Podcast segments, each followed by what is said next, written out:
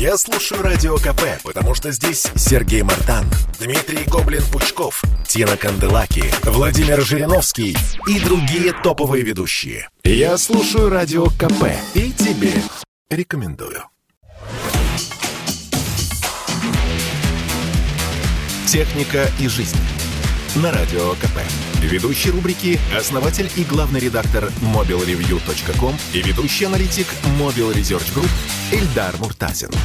Всем привет, с вами Эльдар Муртазин. Сегодня мы поговорим про домашних питомцев, роботов, которые убирают наши квартиры, потому что уже почти несколько десятков лет, 20 лет, есть роботы, которые умеют ездить и убирать квартиру, пока нас нет. Сегодня я хочу сосредоточиться на одной модели, потому что это своего рода Rolls-Royce среди роботов, и это некое будущее, которое наступит в ближайшее время. Первоначально роботы ориентировались на то, чтобы попадать в разные трудные места. Обычно это шайба. Наверняка вы видели видели на YouTube ролики, как домашние животные, например, кошки любят на них ездить. Это действительно весело и забавно, но проблема заключается в том, что обычно такие роботы не имеют компьютерного зрения. Они не видят, что вокруг них. Это просто механические датчики, которые запоминают некую дорогу и начинают по ней передвигаться. Наше жилище — это полоса препятствий для робота. Если вы разбросали, ну, например, носки, какие-то вещи, оставили тапочки, то робот может на них наткнуться. Ему сложно будет, в общем-то, избежать столкновения зрения. Для него это вызовет затруднения. Поэтому сегодня последний писк моды – создать компьютерное зрение, которое будет у такого робота, чтобы он избегал препятствий, которые могут возникать. Ну, например, оставили вы какой-нибудь гимнастический мяч. Он будет его объезжать, потому что он его увидит. Расскажу на примере робота от компании Samsung. Это JetBot AI. AI – это искусственный интеллект. Подобные роботы начнут появляться массово на рынке, потому что это очень интересная разработка, которая пока показывает будущее, которое нас ждет в диапазоне 2-3 лет уже массово. Безусловно, это флагман, это очень дорогая модель.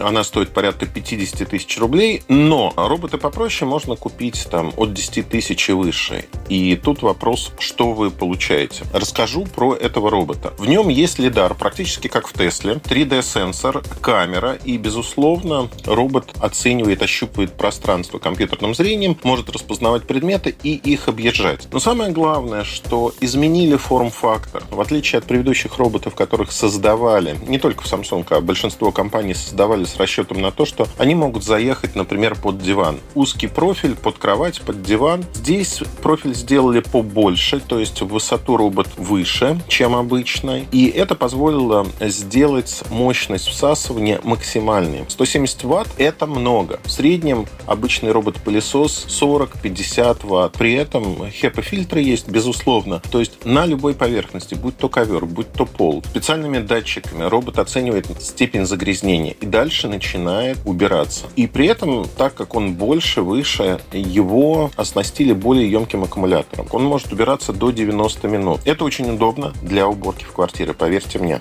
Больше информации вы можете найти в моем телеграм-канале mobilereview.com. До встречи!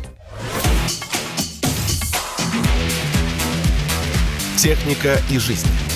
На Радио КП.